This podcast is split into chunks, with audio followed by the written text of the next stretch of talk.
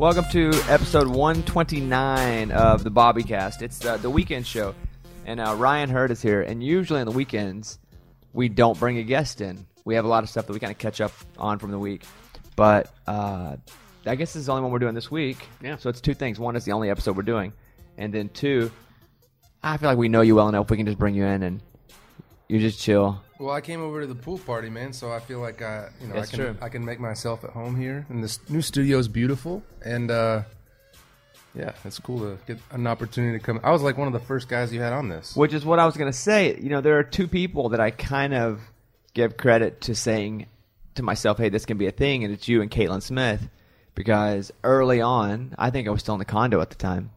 Yeah, I was like, and it was before you're, I mean, you're all, you've always been an artist, but it was before you were outwardly trying to be an artist, getting, you know, radio, satellite, Spotify, you know, all that sure. before that had taken.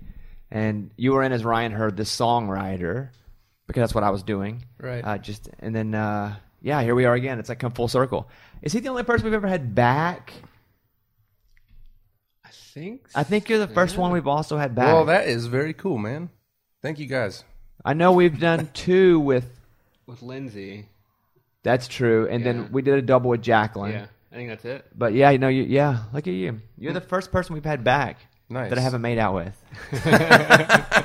I mean, not that not not Jacqueline. She stated we did a double long Yeah. one, but yeah, you're the first person. Gotcha. So look at that. I was um, driving in. I was flipping through, and I heard you on satellite. And Diamonds. At Tw- it was uh, the number one song. Dude, That's really you know cool, what's really man. cool about you is that you don't see somebody like them as like your competition. No, I just like to see the artist thrive. where everybody i feel like there's this thing where and i had to learn the hard way. It's like if you try to make somebody feel special then it really what it actually accomplishes is to make everybody else mad.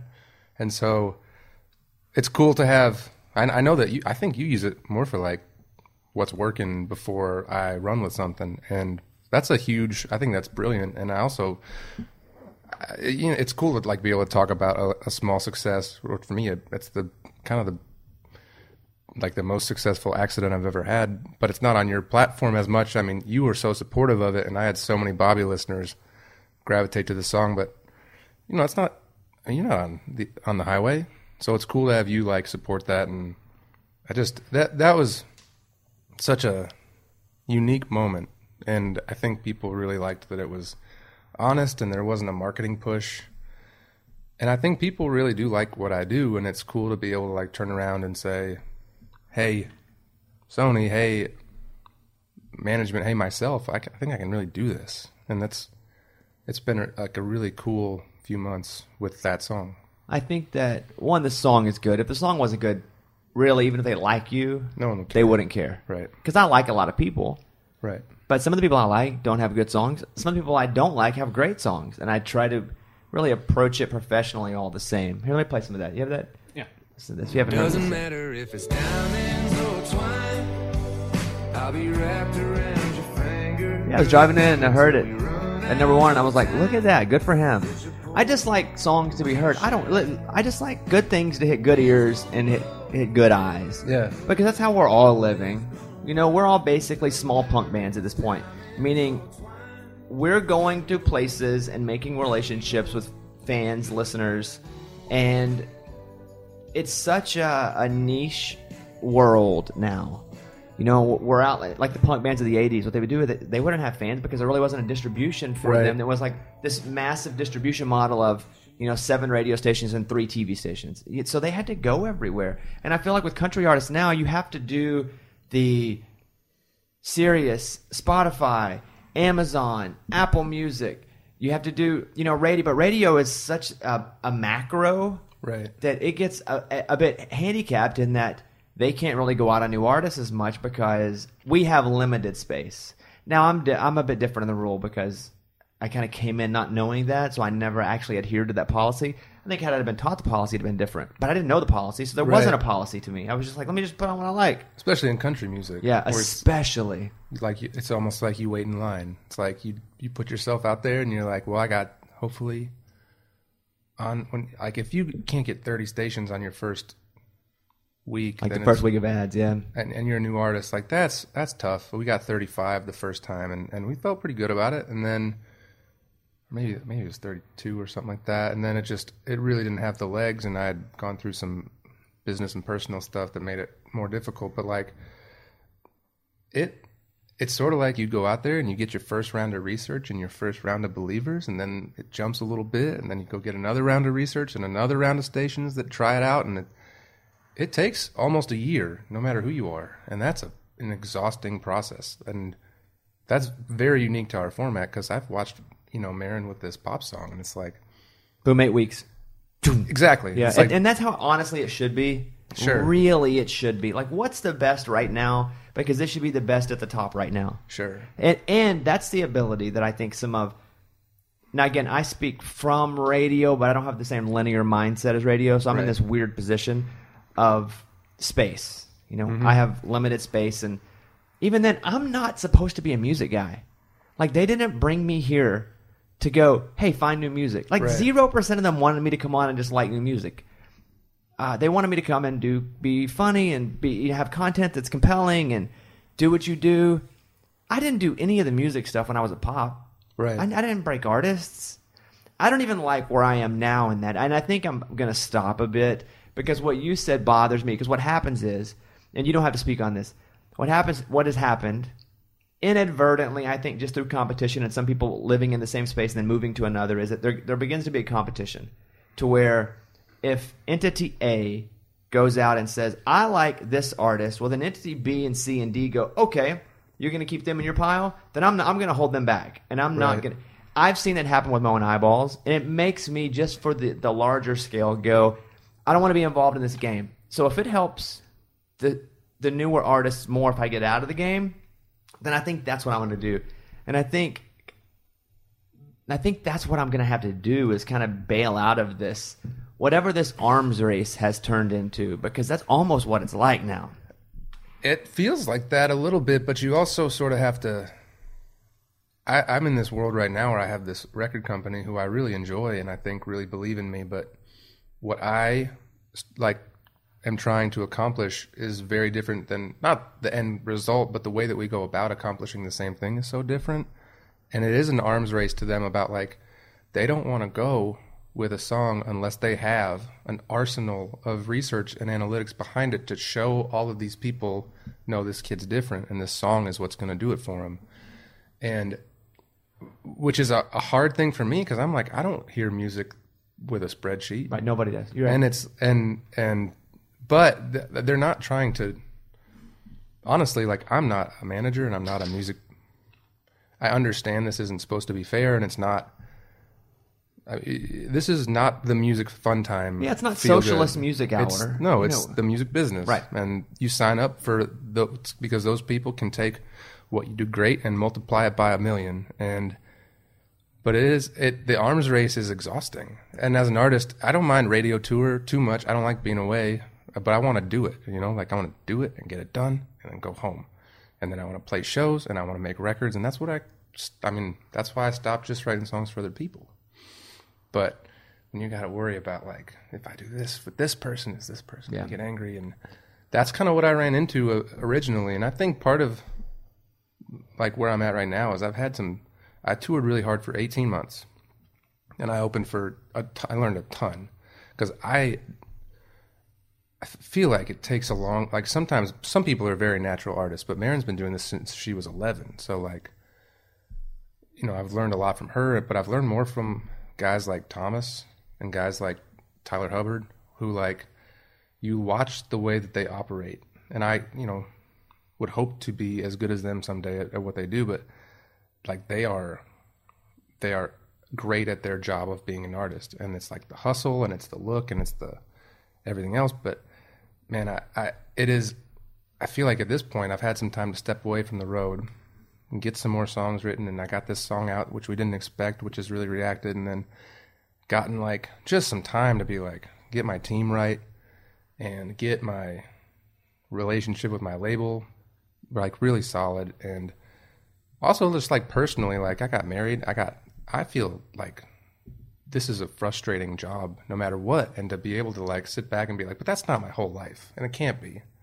Someone like sam hunt that's kind of inspiring to be like I don't know if it's the best move in the world for his career, but like to be like, you know what, I've pounded it for four years and I need a break to be a person. And I had to like really be okay with like, hey man, your music is a great thing and it's your whole life, but it's also like like let's look at the whole thing and be really excited about it and thankful and happy about it. And I was just burnt out. And I finished the year with Dustin on the road and got off of it and was like, I am I need like counseling and I need to like take a month and not drink any beer and just like re like do my body and my head and so then I get and then we got married and it just it's really cool to sit here and like Sunday July 1st like 6 months in be like man this is a different this is such a fun thing that I get to do.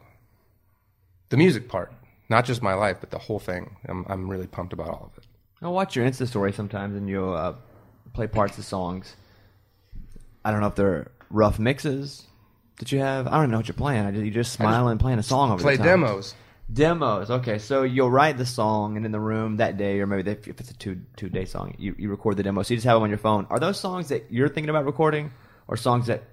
Well, the last time I did it, I played like the "You Look Good" demo, which is just pretty much it's very similar to what they did, Which is the Lady A song you're which is "Lady Antebellum," and I played the Luke demo, "Sunrise," and uh, but then I just you know what I, I do that when I get really it's kind of a cheap way to get like my self esteem back up because when I do it, like I know there's a lot of people who love what I do. I get asked about when's my album coming out by ten people a day, which is like I want to have an answer for you and I don't, but I do that to like first of all remind people I still got some I'm still doing stuff. Like if you don't think I'm if you think I quit, I didn't. But it's also I get t- so many people are just like, "Oh my god, I love that." And it's just a snippet, right? It's just that 15 second clip of that song. And um I don't know, I just it's a good way for me to like remind myself that people really do like this stuff will react if it gets out. And the other half of it is like I want to remind people like, "No, I'm I'm to I'm not going anywhere. I want you to be excited about me." And so having this little I I call it like my little miracle song because that song Diamonds is just a demo, man. That we had shined up a little bit and we just I didn't put it out for any other reason to just go like I mean you don't want it to flop, but just like man, this is a special moment and I'd, I'm not trying to like put a like like exploit my marriage now, but also I'm like really I think this is something that other people would really love and so the Insta story thing, I don't know. I am I think I have the weirdest little things on Instagram that I do. I'm like, how how did I end up doing coffee pours and playing demos over the speakers for 15 seconds and but I don't know, man. I just really I like react interacting with people that way and I like I know I can't share music the same way that I could have if I was just a writer where I could just put my demo on SoundCloud, which is what you know how Maren started. But I can't I don't know. I just I want to put out just little things here and there. So just to for whatever reason, it either it makes me feel good or makes other people feel just good for just to, gets them a little excited. You talk about Insta Story, Instagram to make you feel good. That's what the whole app's about. I It's know, not even you. We, uh, I mean, we're all just seeking approval with every image and sound we put up, right, Mike D? That's what we do. That's. I mean, we all Sure. just try to find it. I mean, look at this picture of me doing something. I know it is. It is. I I think I thought about this when I was coming over here. and I was like, man, I get so many people who talk about our relationship and they say things like goals, and I'm somehow too old for that. Like I'm too old for goals. But I'm like, there's people who like see what we do and what we put up, and it. I'm like, man, we have a lot of things that we have to work on really hard just to make this thing go, and I feel like it's kind of unfair to put up the hard, the easy parts. You know what I mean? Like it's you're literally pu- putting up your filtered life, Oh, it's the best of. and we put it. um, well, actually, what you do though is different because you put up, you post a lot, and it's like it's not all the great stuff, and I think that is one reason that people have like really like I don't know. I, I I don't have the capacity to do that much. Like it takes me a lot to like like something enough to like put it on the internet and it takes a lot out of me to like a lot of brain space to be in that world. But like what you do is you just you put up everything and I think that's why people have come to trust you and also like they they they're not buying into like what they see is what they get on the radio and in these podcasts and in the book and then on the internet and in your comedy show, which I still have not seen, and I would really like to because comedy You're not is missing anything. Oh, dude! Actually, the the joke. So I read your first book. That's how we met, right? Right. At the CMT Awards, and and uh, I don't know what compelled me to read your book, but I was like, you know what? I'm I'll hopefully meet this guy someday. It'd be nice to like at least know something about him. So I read the book, and then I got the other book, and it came in the mail this week, and then uh, this morning I was like, well, I the dog woke me up at like 6 a.m. and Maren was sleeping. I was like, I'm I was gonna read the start reading the book because I'm coming over here today and the talk about your dad in the very beginning. I've read the foreword, everything up until chapter one. The the the what do you call it? The most awkward joke you tell or something. Oh yeah, about my dad. Yeah, yeah, yeah. like, this is my impression of It's my not touching dad. my dad, and I walk off stage. That is that's funny to me. Comedy's different. That's like like putting your your music out there is sort of like you don't have to you don't have to comedy is like you have to live on this line where like this could be horrible. Like not it could be funny but it could be very wrong to say and you sort of like get a little bit of leeway but so many people go too far and that's like the perfect like I don't curse, I don't talk about things that kids can't listen to, but I'm gonna do this joke and people are gonna go, I don't know if I can laugh at that, but they know it's funny. Like that that is amazing to me. You know, to me, it's it's very isolated up there because it's just a microphone and a mouth hole, and that's it. Can't dude, I, I can't even And the hardest thing is to dig yourself out whenever it doesn't work right. But when it works, and it's only you and your mouth hole that makes it work. And you talk about the line. You always cross the line to figure out where the line is. Right. You always bomb to make it better. You don't just walk out and it goes, "Poof, it's a perfect joke.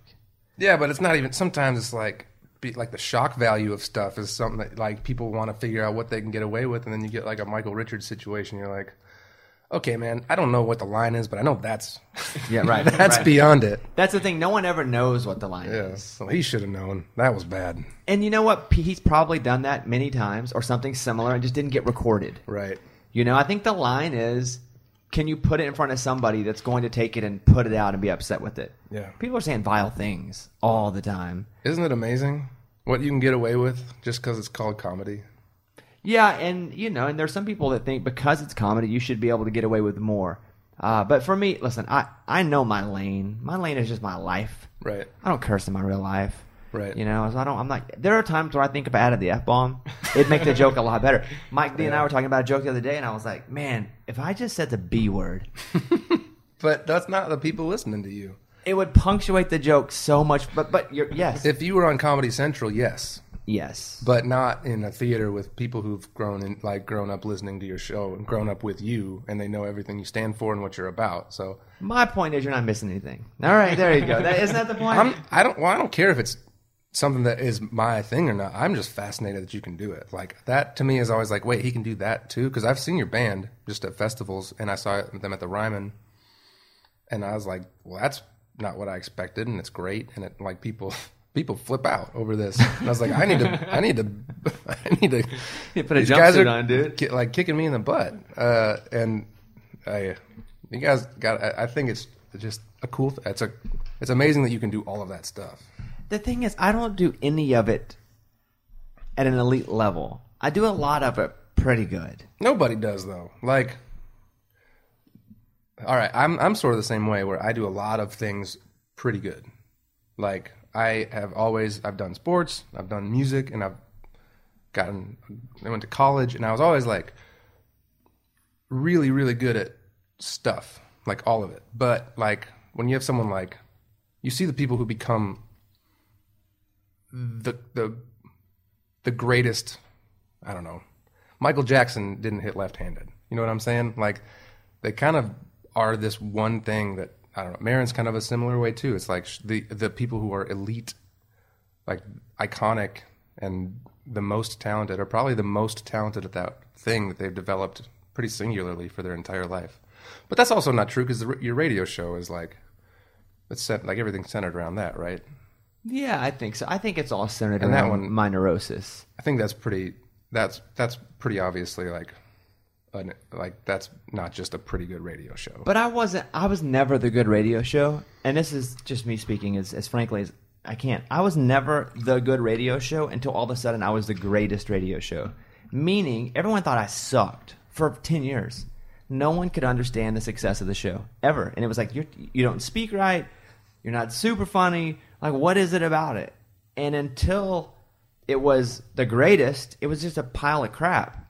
You know, and it took me being able to prove through other ways that it was actually good, but it was never, I never had this skill that people looked at and said, oh, that's good. I mean, I think I learned through a lot of just failing and uh, figuring it out, but also I talk to people. Like, I think that's my skill. I have a skill to uh, empathize. I have a skill to have people not sympathize with me, but empathize with me as well. And I think that's why I'm going to eventually run for office. Like, I think that's my thing. That'd be cool.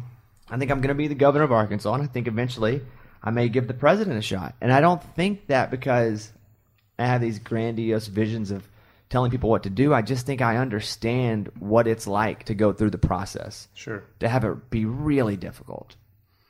So, what happened with the sports show? Oh, I had too much. Uh, so I was for for those that don't know, I was doing a national sports show on about 300 stations, and I was doing that on weekends and filling in, and uh, I was on Fox Sports, and I was doing my radio show, and I was even on the road, and so what had happened too, they had offered me that a national, like everyday afternoon sports show. Moved to Los Angeles to do sports everybody hated the sports show except for the people that listened to it. It was odd. It was the same thing. I've never really been anywhere that I fit, but I think that's made me fit everywhere, which has been the cool thing about it. But they offered me, they gave me a couple of options. I could go do a national alternative show, I could do a national sports show, or I could be here, which is where I wanted to be, because there had never been a country show as large as the one that I was going to create. Uh, it wasn't step into because it didn't exist yet. And so I wanted to come here. And what happened to it was it was just I had to kind of decide Right. what I want. You only have so much time. Right. I mean, I'm pretty hypocritical saying that as I'm putting out books and you know, but you really only have so much time. And uh, so that's where it was. But I'm a you know I'm a nerd. I'm a sports nerd. Right. So that was a tough one. I had to make a decision.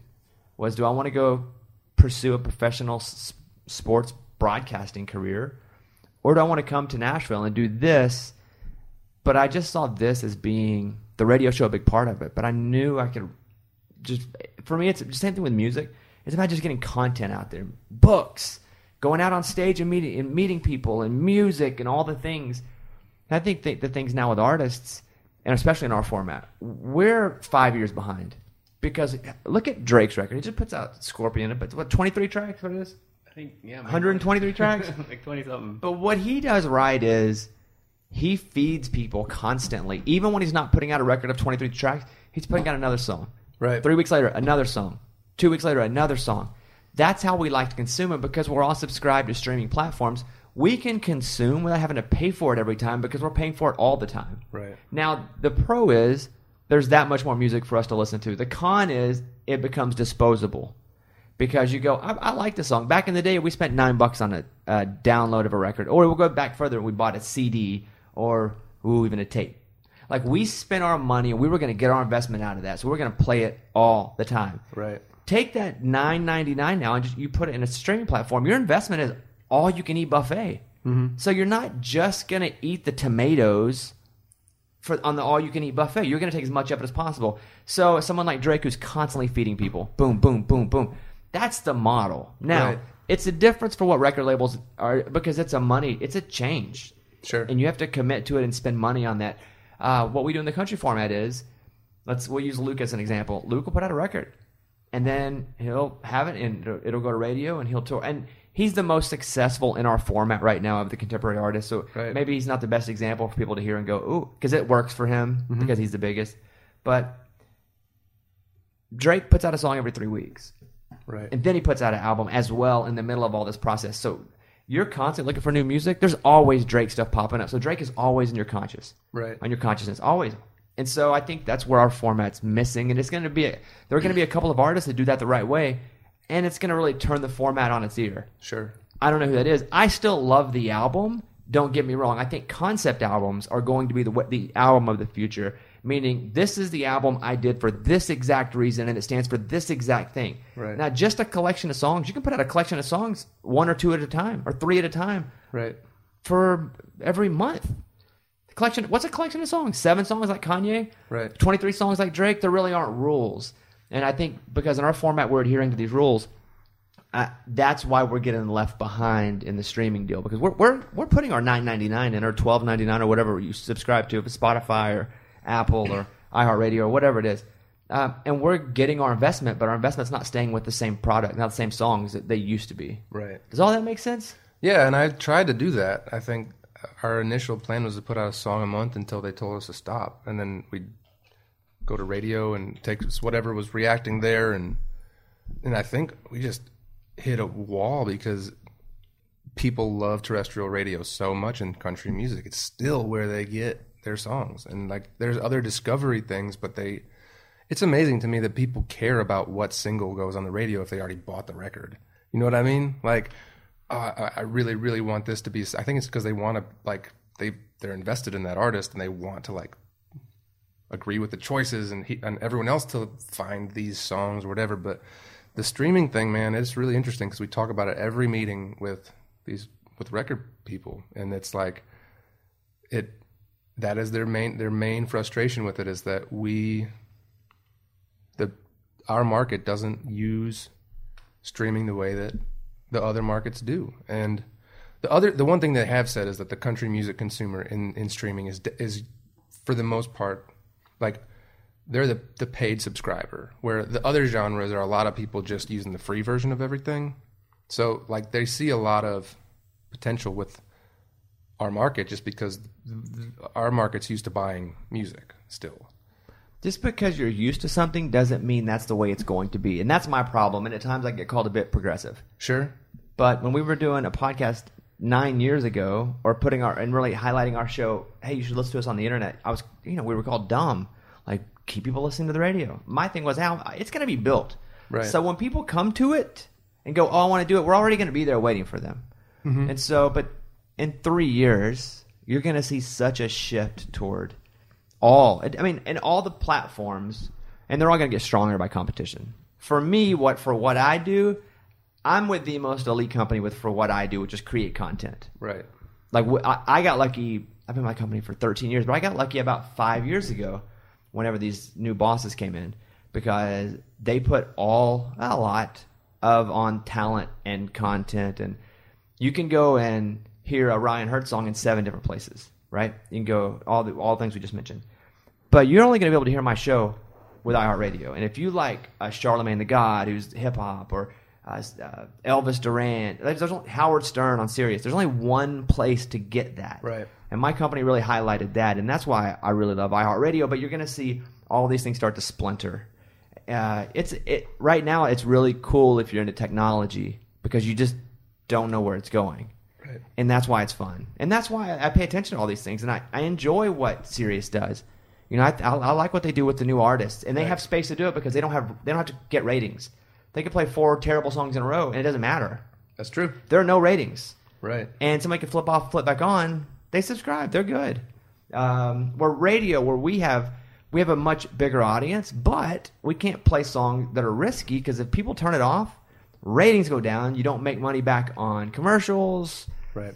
They're just different business models. I still don't think it's going anywhere. I know people have said that ever since I've been before I even had a publishing deal. People are like, "Ah, radio's gonna, it's not gonna be around, or it's not gonna be as important," and it just seems to be getting more important. And I know that you can get music from other places, and you can discover music from other places, but I just I don't see it going anywhere. And I I might have people call me stupid for saying it, but just I've been here long enough and heard enough people for as long as I've been here say this is going to be irrelevant, and it just keeps getting weirdly more relevant. And I think there's two things you cannot beat free, never, and it's readily available and it's still in your car, and that's where people listen to the radio. And number two, they are never you cannot shut like federally you cannot shut down radio waves because if everything if there's a nuclear reaction or something like that and the internet doesn't work you still have to use AM and FM radio to communicate.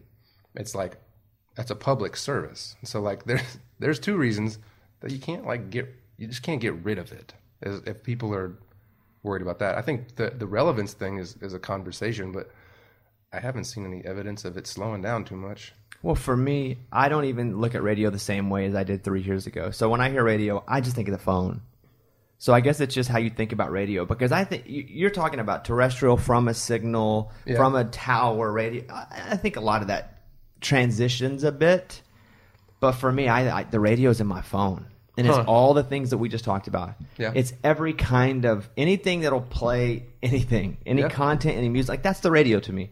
Um, so but I mean, you look at the '70s and '80s, whenever network television, and you know the network television is going to die. Here comes cable.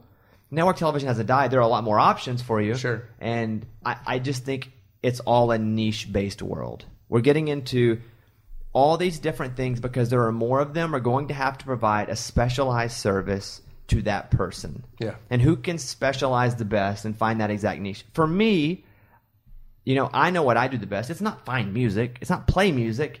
It's actually create compelling content, whatever that is. If it's this, if it's finding something that uh, in the world that I, is broken that I think we can work to fix, if it's farting, I don't. I mean, there are all these things, and you know, from that, that's that's what I do. But it's an interesting conversation. It's one they've been having for thirty years. Have you ever farted on the air? Yeah, accidentally. Like where you people could hear it?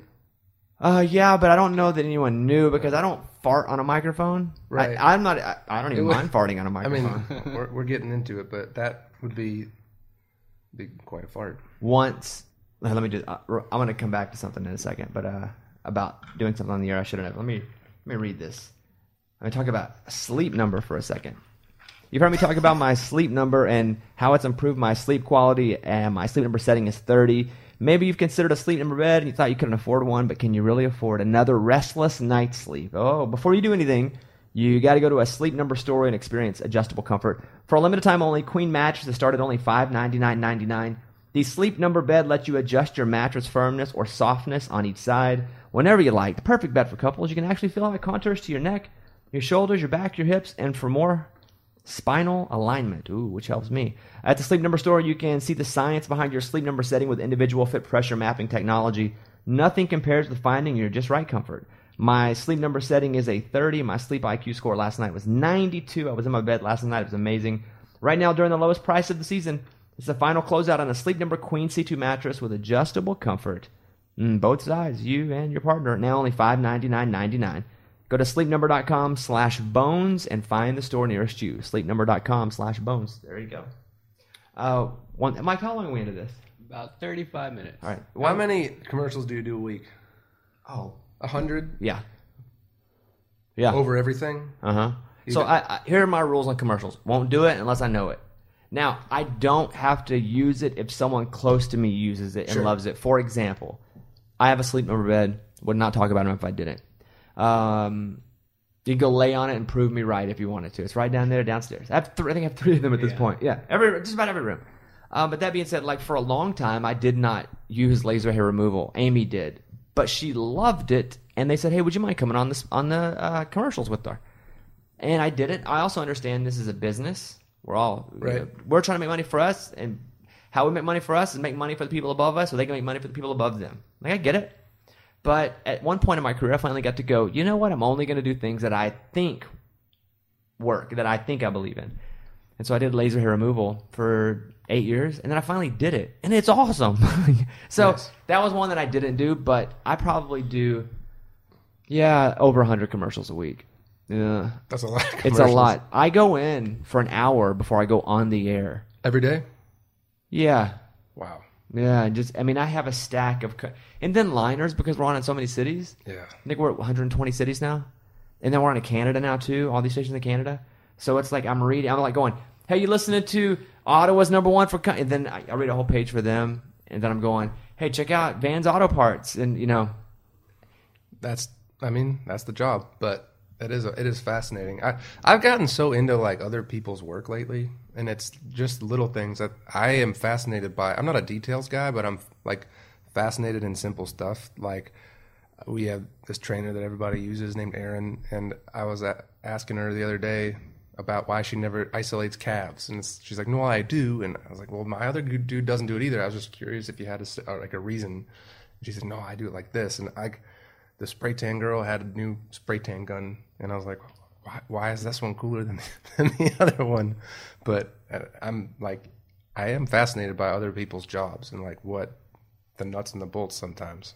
I think most of what I do is is the nuts. People don't even see it. The easiest thing for me is to go on the air and do the show. The Sure. hard, the hardest thing is all the work. Not even the commercials. That is that's just me, you know, reading. yeah, um, but it's all the preparation that goes into the show. You know, Like, dude, you guys, the amount of like, it's different than a like a live show where you like spend a month or two like conceptualizing it, and then you rehearse it and you do the production, and then you go play it, and it's the same every night. Like a live show is like you gotta have something. you, when that one's over, it's sort of like great job, let's do it again. next, yeah. And if it's great, who cares? But if it's bad, you're like, oh god, I got to get on and do something good. Right. Yeah, but that's also the beauty of it is that you get instant feedback, good or bad, and you get to move on to the next thing. I, I have trouble doing. I mean, look, I have nine projects, right? And you know, I've got a couple TV shows going right now. I've got the book press. I got the radio show, and I love all of the stuff. I, I get when I get really into doing the same thing over and over again, I start to go a little crazy. Uh, the good thing about the radio show every day is that it can be as different or the same as I want it to be. Right. So if I want to talk about, you know, Ryan Hurd for 20 minutes, I can, or I can fart on a microphone. It, you know, it, it really, Something to aspire to. yeah, it really is. That's the great part. I do have my walls of I go on at 5 Right. a.m. I get off at 10 a.m. Right. And I've got to play this amount of commercials, but I'm lucky enough to have built to where I kind of have creative freedom. Yeah. They don't, you know, I really don't have anyone coming in. Now, if ratings went down in a lot of places, you know, you know how I, how it works with me too is you can't look at one single city and go, "Wow, ratings are awesome," or "Ratings are terrible," because we're on in a bunch of cities. So you Sure. you look, yeah, the sample size has to be pretty good. I would imagine you in Omaha. I don't know if you're in Omaha. Maybe you are. Omaha and LA are very different. New York City and Yeah, I don't. New York City and Milwaukee are very different places with very different people. very different people, but you can't look at one. So let's say I'm in a hundred. We'll use 100 as a block. Uh, if 70 of them are up and 30 of them are down, that's actually a win. Because Yeah. I can't control up or down. You know, it's it's all about who is doing the rating. Sure. It's just like when you get research. You know, it's it's who gets the call to do the research. Right. It's not always accurate, but it is data. Sure. And some data is better than no data when trying to make a decision based on data. Yeah. So that's kind of how I live my life. Is that if seventy up, thirty down, that means you're pretty much going in the right direction because the bigger the sample size, the more realistic of what you're looking at. Right. So, but yeah, I do I do a ton of commercial. Here's the story I was going to tell you. Whenever I was, um, that's probably 25 or so, 26. Sarah McLachlan was coming into the studio. Very cool. Very cool. This is back in my when I was doing pop, and I may have just started my own syndication company around that time. Maybe had had one station on, maybe two, and I wanted to go. And we have any engineers? Like we were, we had nothing. I mean, Yeah. even the equipment th- that I started to syndicate with, I had to buy myself. Like nobody was investing in any of it, and I'm glad they didn't. Looking back, it was the greatest thing to ever happen to me Right. because I learned so much in the process of the struggle. Um, but so I'm going up and I'm running down the hallway and I'm playing the piano on in th- to my, through my board. I'm recording it and then I'm listening back to it in my studio and running back down the hallway playing piano again, making sure that it sounds good for on the air. Yeah. because she was playing in a room down the hall, and I'm playing and I messed up. And this is recording. Now I, I said, "Oh f," I, I, and I wasn't on the air, and I was like, "Ah, f f f." And this is I've only not been cursing for about two years, so I, I mean, listen, I had quite the potty mouth for a long time, and, and eventually probably will again. But I was like, "Ah, effity f, effity." I was playing the I messed up. I was like, "Effity, effity, f f f." and so I go back to the studio, and I was like, "Oh, okay." So I I go on the air, not thinking much about it. And I say, hey, Sarah McLachlan's about to come play. I'm not a big fan, you know. I will remember you. Right. You know, she, I was like, I hope she plays that song. You know, idiot. And I was going, I said, oh, man. And so I hit the button to play the first part of me playing the piano. What I didn't realize was I never rewound it. So as soon as I hit it on the air, it goes effity, effity, F. And the F word just starts screaming over the air. Oh. There was no delay. This is pre Janet Jackson, Justin Timberlake. Oh no. Yeah. Oh no. So I'm, I've just said the F word like six times on the air. Like, I have, I'm, that's a great, pretty good song. Fity, Fity, F, F, F. And so I'm like, oh my god, oh my god, oh my god, oh my god, oh my god, oh my god, oh my god. Nobody said a word to me. Wait, but you, I mean, you've gotten in trouble, but that was not something. Nope. No one said a word. I don't think anybody heard it. I don't know. amazing. Nobody has said nothing. Man, I wish that happened. I wish it- Nothing. I think about that when I do like stuff like this and stuff like the highway. I'm like, I can say whatever I want, and Yeah. no one's gonna get. But I, I don't. But I'm like, I can, I can totally. Do And it. here you could say whatever you wanted. You could fart on the microphone. You know, I could. You could. Maybe we will. And on satellite, you could. But you know why? The uh, federal regulations. right. Exactly. because That's the government totally okay. owns the airwaves and there are obscenity rules which really don't exist Mm-hmm. my thesis my senior year in college as an honors graduate was the seven deadly words it was an 80 page thesis and i had to get up and deliver it in front of um, all of the the faculty and it was how i think eventually radio turns into allowing all the words and I still feel the same way I did when I was 22 and wrote this this humongous thesis. But I used all the words. I basically cursed for, you know, 55. I was like F, and I believe that FF is gonna. And so, and I got the ribbon for the best thesis. Did you really? Yeah, I got Very an extra cool. ribbon for my graduation. Very but, cool. Yeah, but my brain, I trained my brain to the re, only reason I don't cuss because I just think it's a sound. Like I honestly just think a curse word is a sound It's filler. even larger than that, I don't associate it with anything. I don't think the F word means something dirty if you don't in your mind think it's something dirty. If somebody that didn't speak English said the F word to somebody else, it would just be like, blah. Right. Like it, it's not assigned to some bad stigma because only because we've assigned it to that. So I just do it because I don't want to create and have those pop up and have to then go, mm, got to circumvent that. Right. I want to be because I know what I want to create and how I want to create it. I don't want those to even creep into my creation, Right. Because then I just have to push them out, and that's that's more energy and it's that's more creativity that I'm having to waste on just getting rid of the F word. That's true. I don't even know if that makes sense. I, well, yeah, it does. I, I- just think it's if I was in your spot, it would. And I, my job was to talk for a living publicly. I'd probably be like, you know what, this is probably, this is, this is much more of a risk than it is worth. This is just there's too much risk here in using these words regularly to just. It's easier for me to just cut them all out. Yeah, you brought something up earlier, and it's something that I'm sensitive to. Uh, is that you brought up you didn't want to exploit your marriage, and so the last couple times that you have been on the air, I haven't brought Maren up at all out of respect to you because I, again, I knew you before you were married to Maren, Right. and before, and I don't know if you ever, if you feel like you're in a lot of places Maren's husband. Oh, I, I, I, I am that, and to most people, and but that's something I'm totally fine. With. But with. meaning first and foremost, Well, I, I just played a, a series last week, and it's very funny how many people would walk up to me, and I would, you know, I have have the biggest song on their station this week, and it's, they're like, "I love your wife," and I'm like, "Me too, she's great." But I mean, I, I know that's kind of that's part of the territory, and that's fine with me. Like I have, I'm very comfortable with that. Like that's are you? Because again, I don't bring it up out of respect. That's nice of you, Until you, you you don't- you brought it up last time, and I said, okay, well, if you want to bring it up, I'll I'll fo- kind of follow it a bit. I, I, I it's my life, man. I, I, I don't want. I didn't want with that one specific song for people to think that I was using our wedding to somehow profit, like musically, like.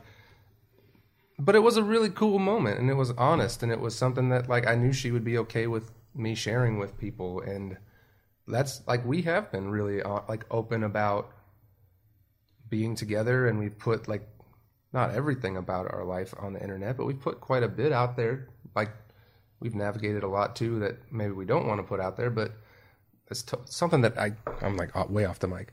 Sorry, Mike. It's something that I'm totally comfortable with talking about, and honestly, it'd be weirder for me to not talk about it, just because it'd be like it's all like, is it like a weird elephant in the room how successful Maren is? No, it's something that's really cool and it's been awesome, and it's like our life is this weird world where we're both involved and both very successful in the, on Music Row, and her as an artist and me as a new artist and a pretty successful songwriter. Like, I don't know, this we're it, it it's not something that I'm in any way annoyed by, or that's something that I honestly I, I have a lot of fun. We have a lot of fun with her career, and she has a lot of fun with mine, and it's it's not something that I'm I don't want to talk about. I would love to talk about Maren. So it's nice of you to think that, and then I know why you think that, but it's also not something that I I don't want to talk about. I love talking about it. So what's happening with? You say people ask you all the time. For me, I don't ever ask about albums because I don't really care about albums. Like I just Right. like product. Well, Like give me the weed. You know what I mean?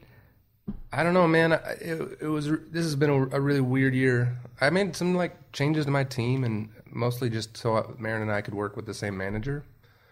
Um, so that I mean, our our lives are nuts, and her life is absolutely crazy, and managing two calendars with two teams is impossible. So when they're both doing the same thing, and we need to see each other, and so I've had to reset a little bit, but not just as an artist, as a person, and so part of that was like Sony coming back to me and being like, "We put out these four songs. We did our took our first shot at radio, and you know, when we reset my team, it was like they wanted to just reset everything. So they pulled my single, and that was hard. It was really hard. What song was that? It's called "Love in a Bar," Oh yeah. and um, Not love in a bar. Yeah. yeah, and I sang it just right, right? Pretty Perfect. Pretty, pretty good. but like you have to like wail it, so like Oh, you, yeah, have to yeah, yeah. barely like get to the Yeah, yeah, notes. yeah, That's yeah. the Yeah, yeah, the job. Uh, but I don't know. I, I kind of went back and they said write more songs, and that's what I'm comfortable doing, and what I love doing is like creating. And I came here to make records. I came here to. I came to Sony to put music out, and they can put out music better than I can, and it's just been a real like a cool learning experience. And so when I said like I have got these songs that I'm really starting to believe in, and we weren't even talking about diamonds, and I had the Luke song come across. That's by the way, you have, you wrote Sunrise, Sunburn, Sunset for, Yeah. for Luke, yeah. Which by the way, when you played it on Idol, I was there. And it was the first time that I had heard that it was going to be the single, like officially. Yeah. And I was like, oh, that's awesome for Ryan. I know these guys don't. I know. Thank you. It is very cool for me, and uh, I've stayed relevant as a writer with Lady Antebellum and You Look Good, and now with this song this year. And I've had songs with so many artists. I'm still getting cuts with other artists, which is blown, like really amazing to me because I don't write quite as much as I used to, and I'm keeping a lot of those things like reserved for me. They're all on hold for me. So getting more cuts is cool, but like I had that song and I had Diamonds, and I walked into Sony and told Taylor, I was like, "You need to make a decision right now about these two songs because this song's on hold for Luke Bryan, and I think this song is a hit, and I'm going to want to put it out, if not as part of a project, that I, I think I'm going to want to put this out as a wedding song, and it feels good to be right on those two things. Like, like Luke was not going to let go of it, and he cut it immediately and put it like kind of committed to it and really supported it, and he fought to get that song on the radio, and so then I'm in this spot with my label where you know, we've kind of slugged through the first part of what we hoped would be a super successful launch, and it didn't work out quite the way we wanted. And I'd toured so much, but only on four songs. So some doing 30 and sometimes 45 minutes a night, and most people don't know these songs, and got pretty burnt. And then I just went and wrote. And that was really a cool time. And I wrote with the people that I really wanted to write with, and mostly with this guy that produces my stuff named Aaron Eshuis, who's we grew up together, and he's a writer for Shane McAnally. And uh, he wrote, we wrote, just started writing songs, and went back to the label. And Taylor Lindsey's like, you know, I, I you don't have to do this, but uh, the feeling that I'm getting, and if she says, if the label says the feeling I'm getting from The Office means it, it's been said enough for her to come tell me and she's like they I think it would go a long way if you found like a more experienced producer to either work with or uh partner with Aaron and I was like okay well what I mean that I love what we do together I'm not saying we're we've figured it out but like what do you want to do and I kind of came up with the idea of working with Shane McAnally and that Shane is really busy, and and it, I, he wanted to do it. He just didn't quite have the time when we needed him to do it. And then Aaron, Aaron like, we ended up reaching out to Dann Huff to record some music for me. And Dann's done. He's like kind of the most successful producer in Nashville that we've maybe ever had.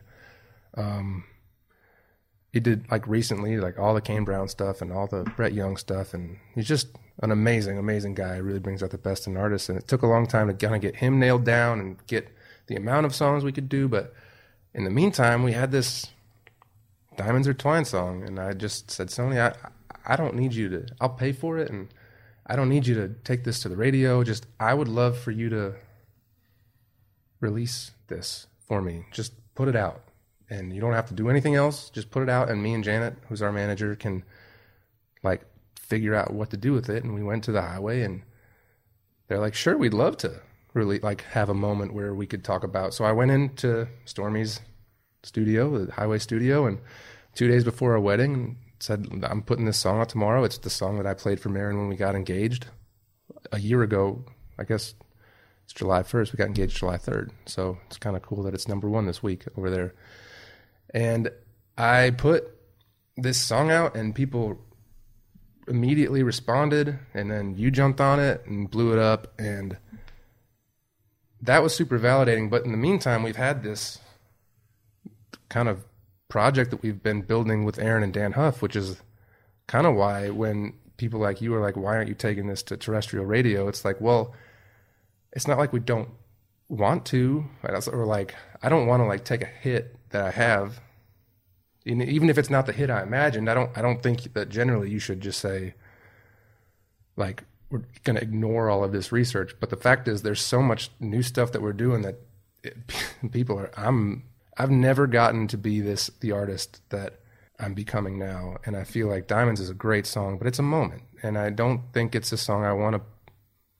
It's not about exploiting my marriage or or whatever. It's just I feel like I've said that, and it's gotten to enough people, and people will continue to discover it and continue to use it as their first dance and stuff. But now it's like I get to release two more songs, and that's more what it's about for me. Is like you said, it's about putting content out there. I'm truly not interested in picking a single and running it up the terrestrial charts. Like that's not the thing that makes me I want to do it and we will pick a single and we will run with it, but I'm more excited about just I'm putting pa- a package out out there that I believe in and it's just two songs but it tells a whole story and it's I talk about all the time and maybe you can like relate to this but being in the tunnel I'm like, I, there's this analogy people use. I can see the light at the end of the tunnel. And it's like I, I'm almost through whatever this is, and I can't see the light at the end of the tunnel, but I'm in the tunnel, right? I am in. I have a vision for what I want to do, and I have the right people around me that really believe in like in my music, in my writing, in in the fact that they like I. I just am finally getting a sense of who I am and who I can be as an artist. And it's sometimes it's as simple as walking into Randy Goodman's office and being like, I think I can be like Dierks Bentley. I think I can do Drunk on a Plane, and I think I can do Say You Do, and I think I can do I'll Be the Moon. I obviously wrote that song, but like that, when you put, like, when you can see the creative stuff and you can see, like, you know, like we've already partnered with Corona and Bose and like these really cool ways to like just make things happen. And it's we don't even have a song on the radio. And then you like think about like going on tour and you can see the set list. But then when you can walk into the record companies office and be like, this is the thing that we're seeing, and you can't quite see it yet the way we can, and that's fine. But I want to be like this guy, and you can point at it, and they can totally. It all kind of comes together in their mind a little bit, and that's what I've been doing for six months. Is like being, you know, a better dude, a husband, a songwriter.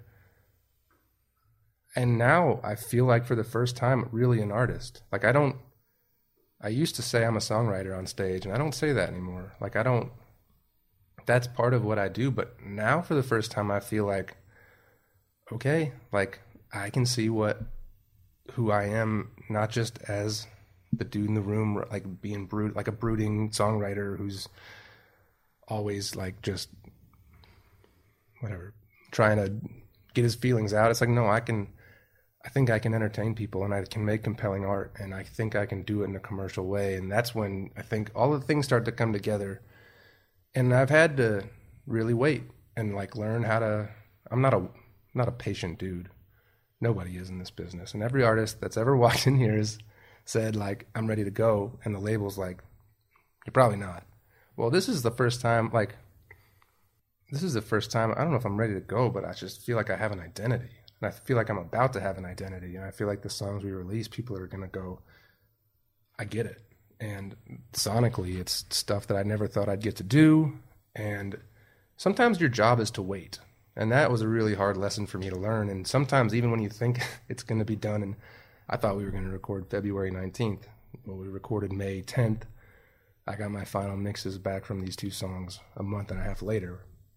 That's a long time to wait when you're just kind of looking around, being like, when when do I get my next shot? And I am, I mean, I was sitting with Randy Goodman from Sony on Friday afternoon, and he was like, I know you're frustrated. He's like, I'm frustrated. I've been in this business for 40 years. It's a frustrating business. It's, I'm always frustrated. And it's like, well, that's part of it, but I'm not frustrated. I'm excited. And that's like, you can't, there's a lot of reasons to be excited right now. I think with our genre and with my stuff and with like Maren making her, like, we're literally going through the same thing together for the first time where we're both in the middle of creating art. She's making her second album and I get to be a part of that, and I get to have time to like go on the road with her while I'm in this like hurry up and wait mode, and then you know like playing music for them and then being like, man, I don't know if this is it or not, but you know, at least I get to sit there and con- convince them that even if this isn't the one thing you think you can break, the fact they want to put it out and the fact they want me to go back in and keep trying is like that's all I really need as a creative person is the outlet, right? Like I, I I've had a number one song and it, a bunch of I've had seven or eight radio singles and I've had the one that kind of gets toward the top, but everybody has to have their top five that doesn't go number one. That's like a rite of passage. And then I have this other single, but like this is a I don't know, just having the outlet to be creative and know that like I'm going to get to put out more stuff and I'm going to get my opportunity to win fans and I think the more that I get to and the more people see like the things that I've been up to whatever the timing is it's like man that is a that is a blessed place to be and that's kind of been my my 6 months is a little oh, like learning how to wait being a better dude learning how to be a, a, a good husband which I'm not every day. Like it's been there have been really difficult things to like learn how to do when you just I don't I don't know. It's you're trying to make two two people like constantly driving down the same road and it's always one person wanting to go left one person wanting to go right and trying to figure out navigate that all the time. But Maren's record is amazing and I'm really excited about what I'm getting to do. And for the first time I feel like I have an identity and a lot of excitement. And you've let me you've let me talk for a long time about this but I really do appreciate it. It's because this is the the stuff that we sit on our back porch and talk about is like you know how is this going to work and how am i going to when am i going to get my shot? But i i have my shot and i'm beyond just a, a record company. It's like we've we've we've made it happen in a cool way and it's just a really it's been a fun a fun year i think we've grown a lot and i've grown a lot and it's just yeah thanks for letting me talk so much about it And with that, A little diamonds or twine, everybody here on the on the, the Bottle Cow. I, this is really special, man. That I can't believe that disconnected like it did, but it's really special to me. Thank you for supporting it. I mean, I know it's frustrating to like run with it on your show and then not have everybody else throw it on the radio so you can continue to support it, but for whatever reason, I only get I don't, I don't get frustrated when people don't do the thing. If I did it, I would be frustrated all the time because most things I do, people don't run with. yeah, I just do whatever I feel I w- want to do and what's what I think is, from my perspective, the the best. That's a Sure. term. I mean, who knows what the best is? We all have our different bests. But uh, yeah, no, I don't get frustrated. I just go. All I can do is the best version of me, yeah, and I'm like, you know what? I'm really feeling this song. Here it is. And a lot of times people have jumped on board, and there have been massive hits and careers, and and most but most times they haven't. And I still go, you know what? But I was honest with myself. I loved that. The Right. end. What's Right. next or what's not? So it's good. I'm good. I still like that song. I still probably play it. that's awesome. Yeah. I, I love that song too. I didn't listen to it after we turned it in. I was like, that's enough. And then I heard it a couple times on the radio and heard it on your show. And I was like, the song sounds pretty good on the radio. Hey, look at that. Guy can sing. Well, listen, we've, we've said it all. Look at this. Ryan Hurd. Back again. Whatever does Mike.